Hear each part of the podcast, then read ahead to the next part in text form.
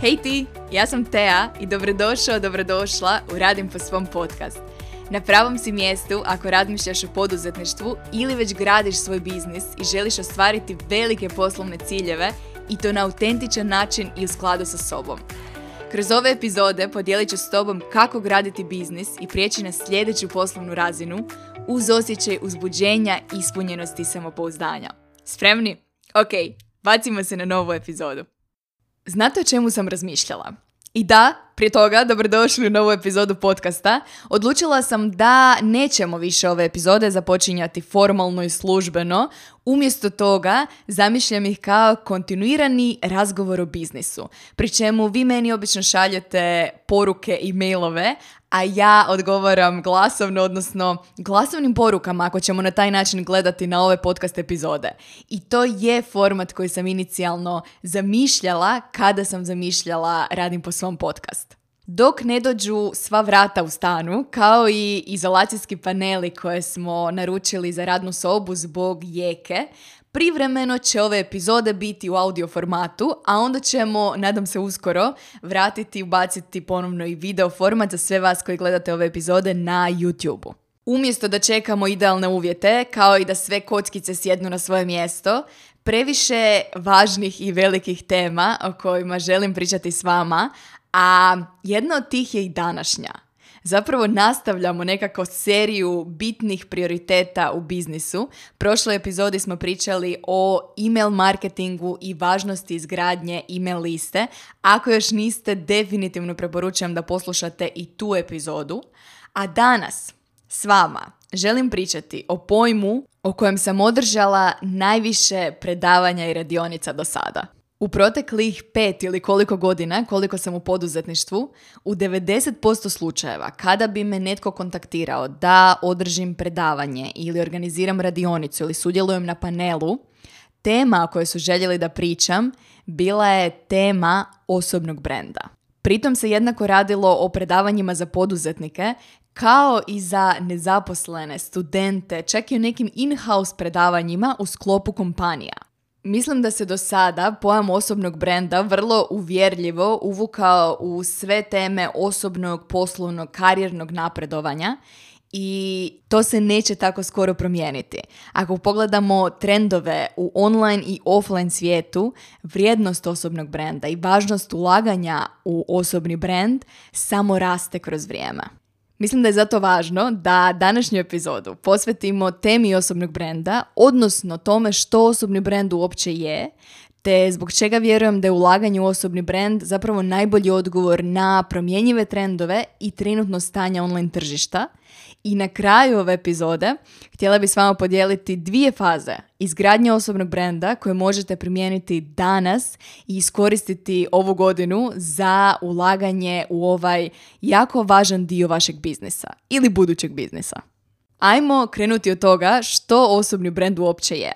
Jedna od potencijalno najdjeljenijih definicija, ako nećemo ulaziti u one službene, koju sam iskreno i sama podijelila više puta, je ona Jeffa Bezosa koja kaže da je osobni brand ono što govore o tebi kada nisi u prostoriji. Osobni brand, ponovit ću, je ono što govore o tebi kada nisi u prostoriji. Način na koji volim danas tumačiti osobni brand je zapravo još jednostavniji. Osobni brand je prvo što nekome padne na pamet kada čuje tvoje ime i prezime ili naziv tvog brenda. Prva asocijacija koja nekome padne na pamet kada pomisli ili čuje za tebe. Osobni brand je zapravo osobnost, kao što sami naziv kaže, osobnost, odnosno karakter tvog biznisa. Kada gradiš brand pod svojim imenom i prezimenom, nekako nam je prirodno i logično da taj brand ima osobnost i da ima karakter i da ima određene vrijednosti. I nekako nam je prirodno i logično da je to tvoja osobnost i da je to tvoj karakter i da su to tvoje vrijednosti. No isto vrijedi i za poslovne brendove. Velike kompanije si često u sklopu brendiranja postavljaju pitanja poput kakav tip osobe bi naš brand bio da je osoba. Ajmo uzeti neki primjer. Kakav tip osobe bi bila IKEA da je osoba? na koji način bi se pojavljivala u svijetu, kako bi komunicirala s drugima, do kojih vrijednosti bi držala i za koja društvena pitanja bi se zauzimala. Tu bismo sad mogli otići duboko u teoriju i pojmove poput arhetipova brenda koji su mojim privatnim klijentima jako dobro poznati, no koja je uopće vrijednost osobnosti brenda? Mi ljudi se prepoznajemo u drugim ljudima i povezujemo se s drugim ljudima i stvaramo emocionalne konekcije sa drugim ljudima. I kada u nekom brendu prepoznamo vlastite vrijednosti, kada u priči brenda prepoznamo elemente vlastite priče, tada nastaje odnos, tada se stvara ta emocionalna konekcija sa nekim brendom. Bilo da se radi o osobnom ili poslovnom brendu. A kada postoji emocionalna konekcija, veće su šanse da ću kupiti uslugu ili proizvod od tog brenda umjesto alternativa. I naravno, često se tu razvije diskusija o tome jesu li vrijednosti presudne, je li emocionalna konekcija presudna. Naravno da proizvod ili usluga mora biti kvalitetna. I naravno da mora odgovarati mojoj potrebi ili želji koju imam u tom trenutku. No ako postoji više različitih opcija koje ispunjavaju te kriterije, ja ću prva odabrati brand u kojem se prepoznajem ili brand za koji vjerujem da radi dobre stvari u svijetu. Doslovno sam ovaj tjedan pričala s klijenticom o vrijednostima i o tome koliko je zbilja važno komunicirati vrijednosti brenda na van. Ona je imala razgovor sa prijateljem ili poznanikom, uglavnom nekim iz agencije, tko je rekao da kupci ili klijente zapravo nije briga za vrijednosti brenda.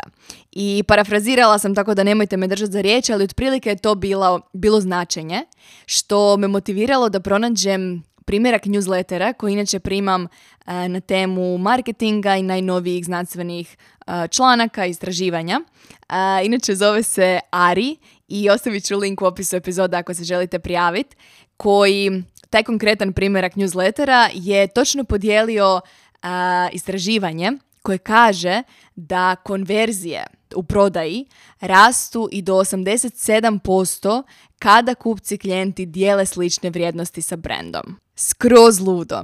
I ako razmišljamo o online svijetu, ako razmišljamo o zasićenosti pojedinih industrija, ako razmišljamo o hiperprodukciji sadržaja, ako se pitamo kako se istaknuti u online svijetu i kako zapravo uh, odgovoriti na ekonomska zbivanja i sve ono čemu čitamo u novinama, odgovor je ulaganje u osobni brand.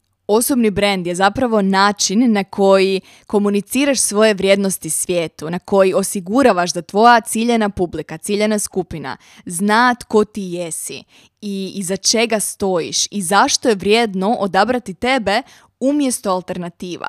Jedna stvar je imati kvalitetnu uslugu ili proizvod koja rješava određeni izazov ili zadovoljava određenu potrebu na tržištu.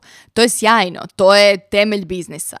No što kada postoji više takvih rješenja? To pitanje je posebno važno kada pričamo o uslužnim djelatnostima gdje je osoba ta koja isporučuje vrijednost druge strane i tu pričamo o terapeutima, trenerima, edukatorima, konzultantima, koučevima, fizioterapeutima, mentorima. Kada si ti osoba koja isporučuje uslugu, zapravo je jako važno tko ti jesi. Samo kada gledam način na koji sama donosim odluke o kupnji, posebno u tim industrijama, jako mi je važno tko je osoba koja će mi isporučiti tu uslugu.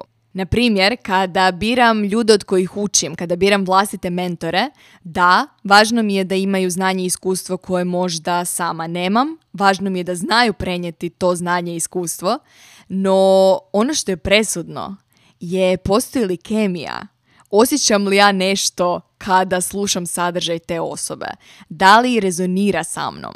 Dinko zapravo najbolje zna kako izgleda moja prezentacija, odnosno više monolog svaki put kada odlučim uložiti u rad s nekim novim. I to se ne događa često ali kada se dogodi, zapravo svaki put izgleda vrlo slično. Nakon što prođemo sve racionalne i objektivne razloge zbog kojih je ulaganje u tu edukaciju, program ili mentoriranje logičan i važan sljedeći korak u razvoju biznisa, svaki taj monolog zapravo završi zaključkom da da, imam novi girl crush. I iskreno, ja bi prva najradije imala upravo takve kupce i klijente. Ljude koji su se prepoznali u dijelu moje priče i rezoniraju s nekim mojim vrijednostima i možda imamo sličan pogled na svijet i žele zbog tih razloga raditi sa mnom. Te sličnosti su jako dobar temelj za izgradnju odnosa, zbog čega zapravo uopće ne čudi da sa većinom svojih klijenata nastavljam ostajati u kontaktu i nakon suradnje. I ja nastavljam kupovati njihove usluge i proizvode i nastavljamo se družiti mimo biznisa zato što je konekcija, zato što su slične vrijednosti, slični, sličan pogled na svijet već bili tu od samog početka. I razlog zbog kojeg sam u proteklih pet godina tri puta uspješno i gotovo neprimjetno promijenila nišu je taj što sam od samog početka svoje prisutnosti u online svijetu gradila osobni brand, a ne, na primjer, savjetovanje za pisanje životopisa. Neki od vas možda ne znaju, no jedni od prvih tekstova koje sam ikada napisala bili su na temu kako napisati uspješan životopis ili kako napisati dobro motivacijsko pismo i zapravo zahvaljujući tim tekstovima i danas, barem jednom mjesečno ili jednom u dva mjeseca primim mail u kojem me netko pita nudim li uslugu pisanja motivacijskih pisama i ako da koliko košta po kartici teksta. Poanta je da prilikom promjene fokusa, prilikom promjene niša, sa selekcijskog procesa preko pomaganja mladim profesionalcima u napredovanju u korporativnom svijetu, sve do poduzetništva. U svakoj od tih promjena zapravo nisam primijetila značajniji pad prihoda, niti, što je možda još zanimljivije, značajniji odljev dijela zajednice, što je nešto što se može dogoditi prilikom promjene smjera. Razlog zbog kojeg vjerujem da je to tako je taj što od samog početka prisutnosti u online svijetu, tamo negdje od 2016. godine do danas, sam i o životopisima, i o produktivnosti, i o poduzetništvu danas pričala kroz vlastite primjere, pričala kroz vlastite priče, ugrađivala u svoj sadržaj osobne vrijednosti i anegdote iz privatnog života i svi su imali priliku upoznati prvo D, pa onda Dinka i Zoji je moguće vidjeti skoro svaki dan na mojim storijima na Instagramu. Naravno da je kroz sve te različite faze razvoja brenda postojao dio ljudi koji je bio tu samo i isključivo zbog informacija o određenoj temi. I jednom kada sam promijenila temu su i ti ljudi nekako prirodno otišli. To je prirodan dio ciklusa. No, jedan veliki postotak zajednice koja je danas ovdje je bila tu i 2016. godine i jako dobro znaju kako su izgledali sami počeci i znaju kroz koje sve promjene, kroz koju evoluciju je Radim po svom brand prošao. I vi najbolje znate koji ste, a ta činjenica da su neki među vama dan danas ovdje je nešto na čemu sam posebno zahvalna. Kada u svoj brand ugradiš osobnost, kada u njega ugradiš dio vlastitog karaktera, ljudi se ne vežu samo za vrijedne informacije, nego se vežu za tebe – vežu se za to tko tvoj brand je i što predstavlja za njih. A ta konekcija i taj odnos često traje puno duže od same potrebe za određenom uslugom ili proizvodom. Koliko to ima smisla, koliko sam dobro uspjela objasniti vrijednost osobnog brenda i ulaganja u osobni brand da smo sada na nekom od onih predavanja ili radionica koje sam spomenula s početka, tada bih važnost osobnog brenda objasnila kroz 3P. Tri benefita koja ćeš neizbježno primijetiti u svom biznisu ako odlučiš ulagati, dosljedno ulagati u izgradnju osobnog brenda. Mislim da možemo kratko proći kroz 3P kako bi sumirali ovaj prvi dio epizoda. Prvi P koji dolazi kroz ugrađivanje osobnosti u brand je prepoznatljivost. Ako uzmemo najjednostavniji primjer, što je tvoja fotografija, tvoje lice na Instagram feedu ili u bilo kojoj komunikaciji online, to je nešto što će zaustaviti druge u scrollanju i privući pažnju. Općenito, ljudska lica nam psihološki podsvjesno privlače pažnju. Jednako tako, korištenje tvoje najdraže boje ili specifične estetike u vizualima je nešto što će te automatski razlikovati od drugih. Tvoja najdraža pjesma s kojom započinješ seriju storija, specifičan pozdrav koji koristiš ili na kraju krajeva slika tvog psa ili mačke je nešto što će zaustaviti u scrollanju osobu kojoj se sviđaju iste stvari, koja rezonira sa istim vrijednostima. Drugi P koji ćeš primijetiti kroz ulaganje u osobni brand je povjerenje. Povjerenje unutar zajednice. Jednom kada dovoljno zainteresiraš neke ljude da te zaprate, kroz vrijeme, kroz praćenje tvog sadržaja imat će te priliku bolje upoznati. Imat će priliku upoznati tvoju osobnost, tvoje interese, tvoje hobije i vrijednosti iza kojih stojiš. I ako si dosljedan, odnosno dosljedna u komunikaciji vrijednosti brenda, odnosno osobnosti brenda, kroz vrijeme ćeš dobiti povjerenje svoje zajednice. Dosljednost je inače jedan od sedam ključnih elemenata prepoznatljivog brenda. I ta tema izgradnje prepoznatljivog brenda je tema o kojoj sam jako duboko zaronila proteklih mjeseci i o kojoj ćete sigurno čuti više u epizodama koje slijede. A do tada mislim da niste spremni na ono na čemu radim trenutno i ako želite ostati u toku, mislim da ću prve detalje i behind the scenes informacije početi dijeliti na Instagramu. Tako da ako se još ne pratimo na Instagramu, definitivno predlažem da e, me zapratiš tamo.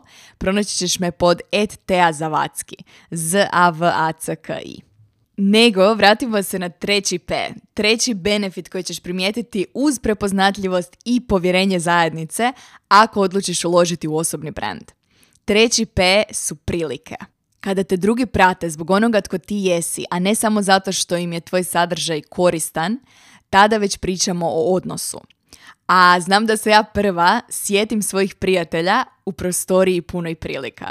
To je inače citat koji jako volim i ne znam tko je točno autor citata, ali kaže da su pravi prijatelji oni koji te se sjete u prostoriji punoj prilika. Izgradnja brenda na integritetu neće samo osigurati da drugi pričaju lijepo o tebi kada nisi u prostoriji, nego će osigurati i da te se sjete i preporučete i otvoreti prilike koje ti možda inače ne bi bile dostupne u suprotnom.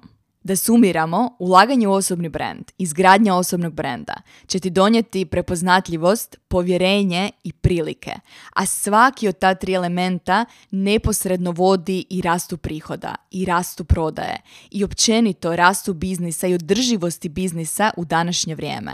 I zbog toga vjerujem da je ulaganje u osobni brand zapravo najbolji odgovor na promjenjive trendove i trenutno stanje tržišta.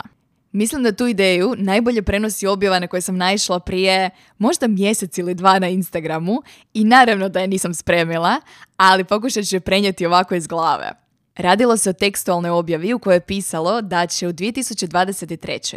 biti uspješni oni biznisi i brendovi koji mogu pozitivno odgovoriti na sljedeće pitanje. A pitanje glasi, kada bi ti ljudi u tvojoj zajednici morali kupiti poklon za rođendan, bili znali što kupiti? Predlažem da pauziraš ovu epizodu i zbilja razmisliš o tom pitanju. Koliko te dobro tvoja zajednica poznaje i poznaje li te dovoljno dobro da bi ti znala kupiti poklon za rođendan, pravi poklon za rođendan. Klijenti s kojima radim mi ponekad imaju potrebu pokloniti neku sitnicu. I kada razmišljam o poklonima koje sam primila do sada, to je najčešće bila ili nova šalica, posebna vrsta kave ili čaja, Dobila sam i termosicu za šetnje sa Zoji, koju jako, jako volim. A, općenito poslastica za Zoji. Zoji je glavna zvijezda brenda. A, planeri, bilježnice, ukrasni predmeti sa motivacijskim citatima.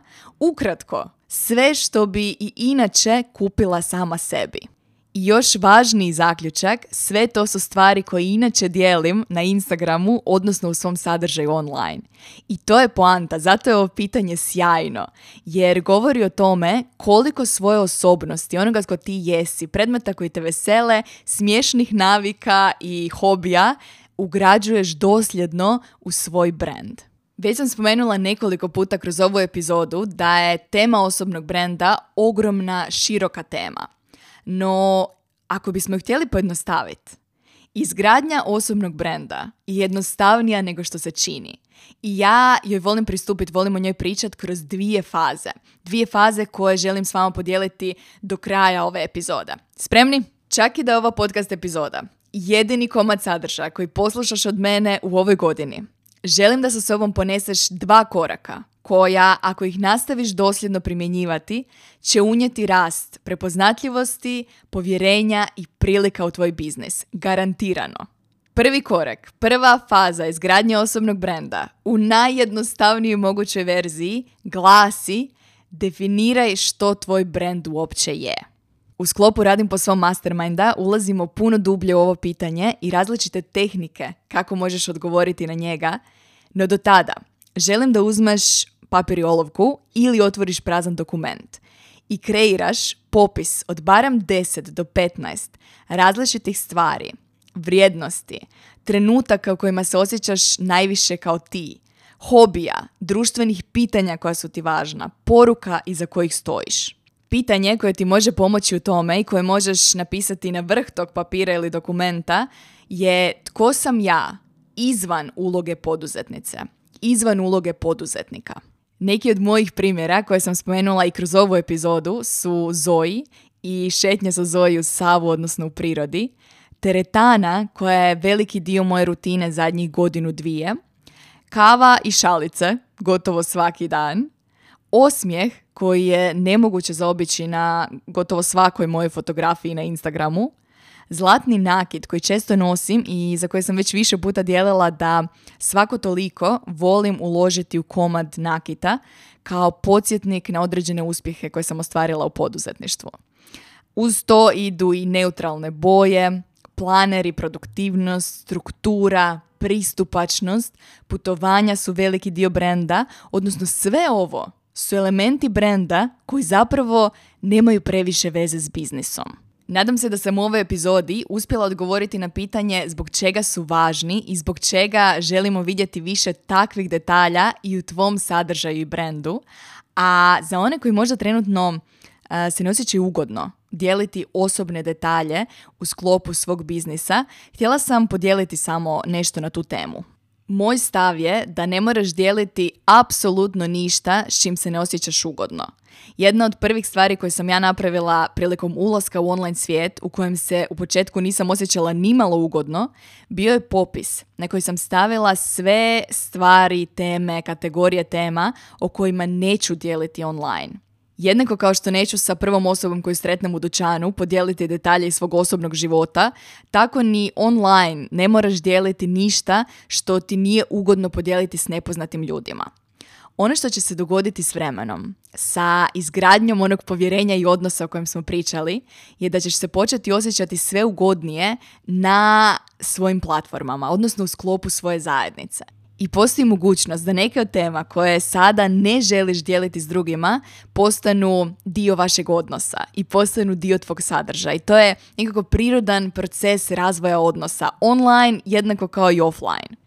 No čak i sada, kada kreiraš popis od 10 do 15 elemenata svog osobnog brenda, onoga tko ti jesi izvan uloge poduzetnika i poduzetnice, ne možeš mi reći da na tom popisu neće postojati barem jedna stvar koju možeš već danas ugraditi u svoj brand i sadrža online. Neka to u tom slučaju bude prva stvar od koje ćeš krenuti i to nas dovodi do koraka 2, do faze 2 izgradnje osobnog brenda. Faza 2 glasi dosljedno ponavljaj kroz vrijeme.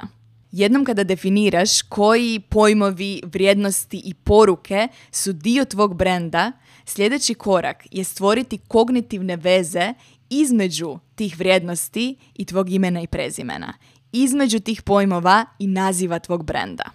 Kada bih neku od svojih vrijednosti podijelila jednom u storiju, to bi bila informacija koju sam podijelila jednom u storiju. Ako želimo stvoriti poveznice između naziva brenda i određenih vrijednosti, kao što je na primjer podrška, moramo pronaći način kako tu vrijednost komunicirati dosljedno, ponovno se vraćamo na dosljednost, kroz vrijeme, kroz svoj sadržaj komunikacije online. Na primjer, jedan od načina na koji ja dosljedno komuniciram vrijednost podrške u sklopu zajednice zadnjih šest godina je pozdrav na kraju svakog maila svaki mail koji pošaljem, svaki newsletter koji pošaljem završava sa rečenicom navijam za tebe. Na sličan način završava i svaka ova podcast epizoda i to je samo jedan mali primjer kako možemo dosljedno komunicirati neku od vrijednosti u sklopu vlastitog brenda. Ono čemu težimo s jedne strane je da kada netko čuje tvoje ime i prezime ili naziv brenda, automatski njegov mozak napravi poveznicu sa odgovarajućim asocijacijama. To je prvi cilj. Drugi, još bolji cilj temelji se na povratnoj vezi i tu pričamo o psihologiji, odnosno neuroznanosti. Jednom kada naš mozak napravi poveznicu između dva pojma, kao što je na primjer vrijednost i naziv tvog brenda, ili neka navika i tvoje ime i prezime, ta veza vrijedi u oba smjera. Na primjer, imam prijateljicu koja svako jutro na Instagramu dijeli vlastiti ritual pripreme mača late. I svaki put kada ju netko spomene, prvo čega se ja sjetim je mača lata. No, jednako tako, kada sjednem u kafić i ovih dana često u kafićima viđam letke za mača late, prva osoba koje se sjetim je ona. Jer ta veza između nje i mača late radi u oba smjera. I sad zamisli koliko bi bilo cool toliko se uvući svoje zajednici, svojim ljudima pod kožu da te se sjete svaki put kada piju jutarnju kavu. Nije bi li to bilo cool? S obzirom da je to samo jedna od brojnih cool stvari koje osobni brand donosi i mogli bi ih o ovoj temi pričati jako dugo, ostavit ću vas u ovoj drugoj fazi, drugom koraku sa jednim pitanjem. Ponovno pitanjem za vježbu, za primjenu. Pitanje za tebe je kako mogu dosljedno ovaj popis od ranije, ove asocijacije, ugraditi u svoju komunikaciju i sadržaj online. Za svaku od vrijednosti hobija ili poruka želim da smislite barem dva načina kako ćete ih dosljedno komunicirati u sklopu svog brenda. I to je to za ovu epizodu. Prošli smo kroz dvije osnovne, ključne faze izgradnje osobnog brenda, pri čemu je prva faza definiraj što tvoj brend uopće je, a druga dosljedno to ponavljaj kroz vrijeme. Nadam se da ćete nakon ove epizode poželjeti zaroniti dublje u istraživanje osobnog brenda, a za vas koji ste ostali do samoga kraja pripremila sam poseban sljedeći korak. Ako mi na Instagramu u poruci pošaljete ključnu frazu koja glasi neodoljiv brand, u vaš inbox stiže link na besplatni webinar u kojem ćete saznati što wow brandove razlikuje od onih koji su nam nekako meh kako se dosljedno pojavljivati online točno kao ti, te tri jednostavne ideje koje će tvoj brand učiniti neodoljivim. Ako želiš besplatno pogledati ovaj webinar koji inače dio mojih plaćenih programa, pronađi me na Instagramu pod @teazavacki i u poruci mi pošalji ključnu frazu neodoljiv brand. Jako se veselim svemu što je tek pred nama. Radimo na cijelom nizu zanimljivih tema za ove podcast epizode, a do tada navijam za vas. Hvala ti na druženju. Nadam se da ti ova epizoda dala novu perspektivu za razmišljanje i primjenu u tvom biznisu već danas. Jer ako ne sada, kada? Već danas imaš sve potrebno za izgradnju posla i života po svom. Ako ti se sviđa Radim po svom podcast, pozivam te da ga ocjeniš i ostaviš recenziju. Također, ako još nisi, klikni na link u bilješkama ispod epizode i istraži besplatne resurse i treninge koje redovito osvježavam na svojoj stranici. Klikni na link, a mi se slušamo već u sljedećoj epizodi.